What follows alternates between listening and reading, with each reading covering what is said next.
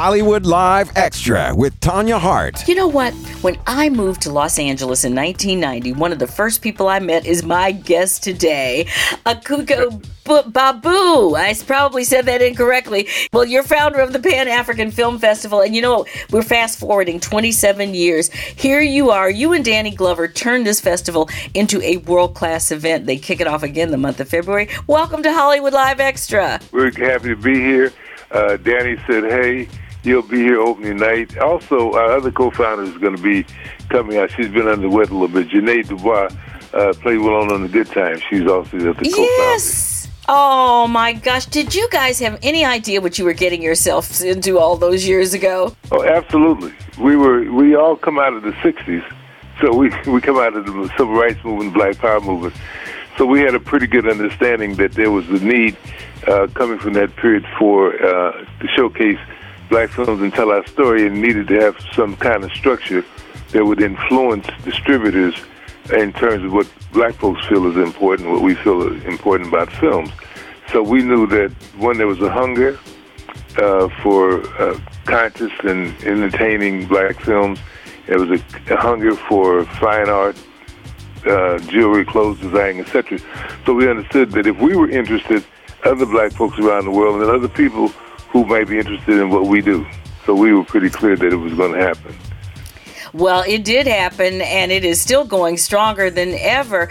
Uh, you know, it's interesting because you always have a very special film to kick off the season, and this year you're not disappointing for anybody. I fortunately I've seen it. Tell us about the film that will open the festival. Well, again, one of our one of our you know main things is to have films that tell our story as a people, as well as speak to our spirit, speak to our sensibilities and entertains, makes us, expands us spiritually and intellectually, and gives us some energy to make it through the world uh, rest of the year. And that film hits the bill completely.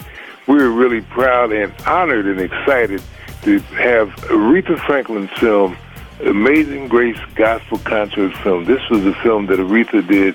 She did a, a concert at Reverend James Cleveland's church in 1972, and they recorded that concert and Sydney Pollack filmed the concert. And out of that concert came the double album of Aretha's Amazing Grace, all-time best-selling gospel album ever, and it's Aretha's all-time greatest selling album of all her albums. And uh, after she passed, uh, the uh, the the family, her family agreed to finally go ahead and release the film, and it's a fabulous mm-hmm. film. The two-hour oh, film is. that takes you the whole concert, the whole religious experience. And Aretha, in my opinion, and some people feel this was her greatest performance. Um, she was at her height. Uh, mm-hmm. It was the height of black consciousness. Uh, you know, when people were wearing shoes, had her natural. Her, hair, her skin was clear. She was at oh, home. she was gorgeous. yeah. You know, she had. She had. Let me say this with you, just incredible. She had all of her traditional gospel singers who had laid the foundation for her were there. Reverend James Cleveland had sung with her, but also Clara Ward and Mother Clara Ward mm-hmm. was sitting in the audience. So she was at home. Mm-hmm. And her father and was there with her too. And further, and, and, and, Reverend yeah. Franklin was there. So this is one of the moments that you don't catch often, and it's fabulous. I urge everybody to get down and see uh, Amazing Grace Aretha concert gospel album, gospel film. We're going, we're going to be opening at Thursday, February the 7th at the DGA, the Directors Guild of America, our partners uh, that in this in our festival uh, on Sunset. And I urge everybody to come out and uh, expand your soul, your spirit, touch, touch, and touch the ancestors and look to the future. she was just absolutely. Oh, she, you know, she really did. I fortunately saw that film uh, at the end of la- right after she passed away. In fact, as oh. soon as they oh. released it, and I got to tell you something, you will go to church on that. But the thing that amazes me most about it is this was done in 1972. It seems so current today, even though most of those people, or many of them, have passed on. And you realize how long ago it was when Mick Jagger shows up looking like almost like a baby. I was like, oh, you know, that was a minute ago, but anyway, and Mick Jagger has come out and spoken about it. He was there one of the nights. It is truly amazing. So congratulations to the Pan African oh, we, Film we're Festival. humbled that uh, the ancestors through Aretha touched everybody's spirit and said, let's put it in the Pan African Film Festival. You've always had great films. I mean, your film festival, you guys screened uh, Black Panther. We also had a Wakanda set on our red carpet where we had the throne so people could take pictures in the throne. See, red carpet last year. y'all ain't playing over there. Now we try You to just follow the tradition of all these great folks that came before us and, and do do our part while we're on the planet. But by the way, let me tell you another thing that you will find extremely interesting. Uh, we have for our closing night film, uh, unbelievable film from another part of the world. As you know, we we show films from where there's a black community or black country making films around the Pan African world. That means from mm-hmm. Australia, Papua New Guinea, Germany, etc., etc., to the States, to Brazil.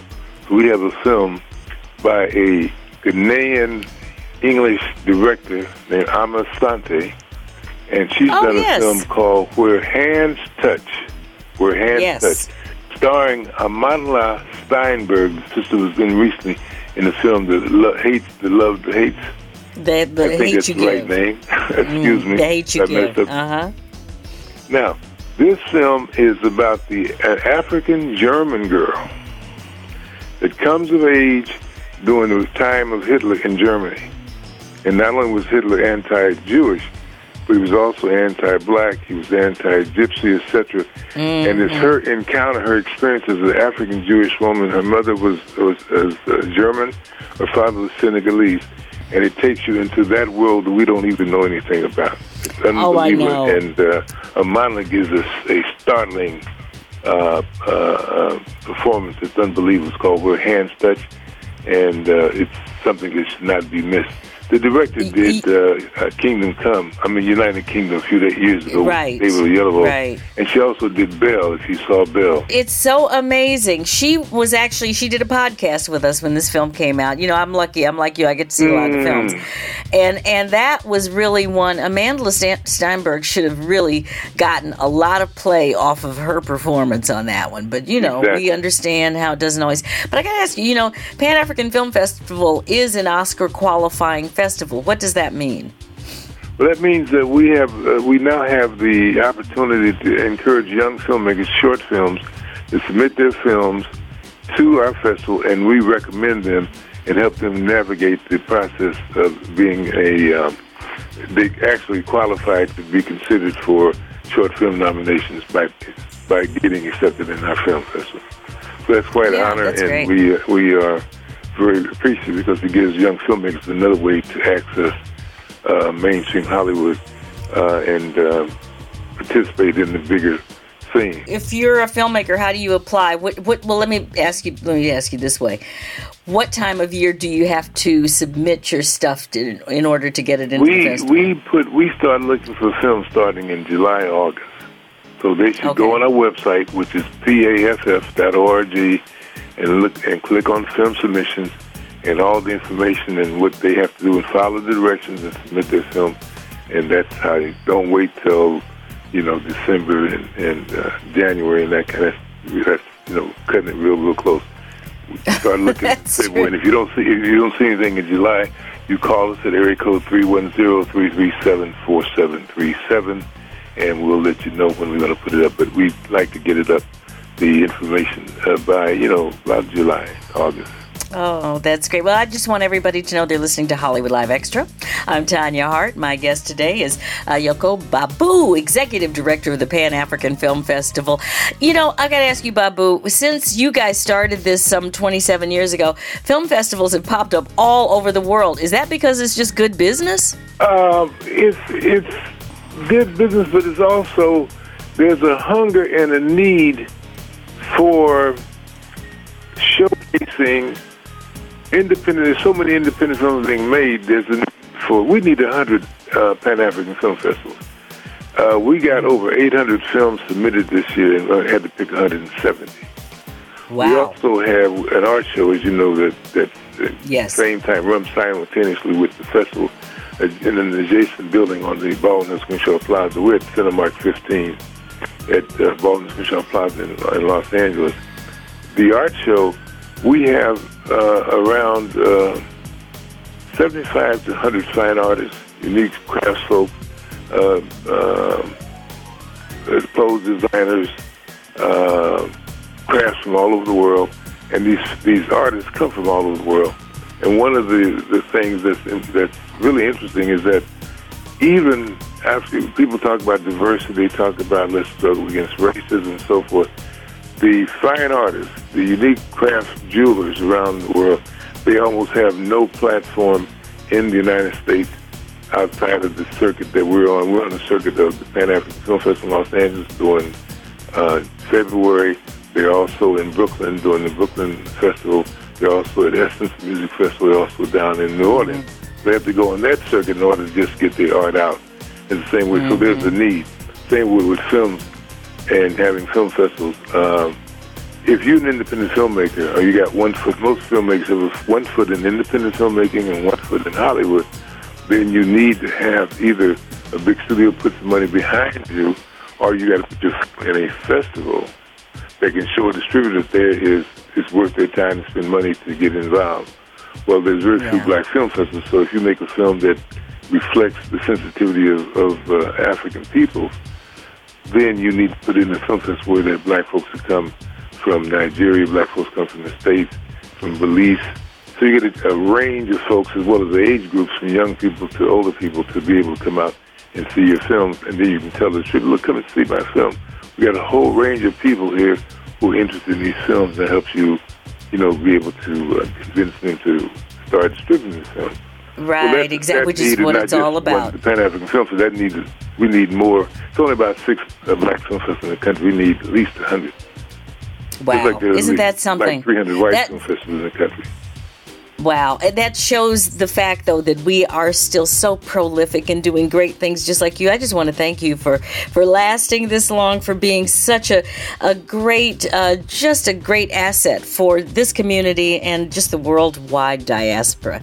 You're just the best. Well, so thank you and good luck. Uh, it's an honor to, you know, to, to be able to uh, be a part of that process of, of uh, you know, participating in, in telling our story you know, because yep. that's how I got here. Somebody told the story and told me, and I was sitting in Cheyenne, Wyoming, growing up, I heard the story and read Invisible Man, and got to Los Angeles looking for you in New York.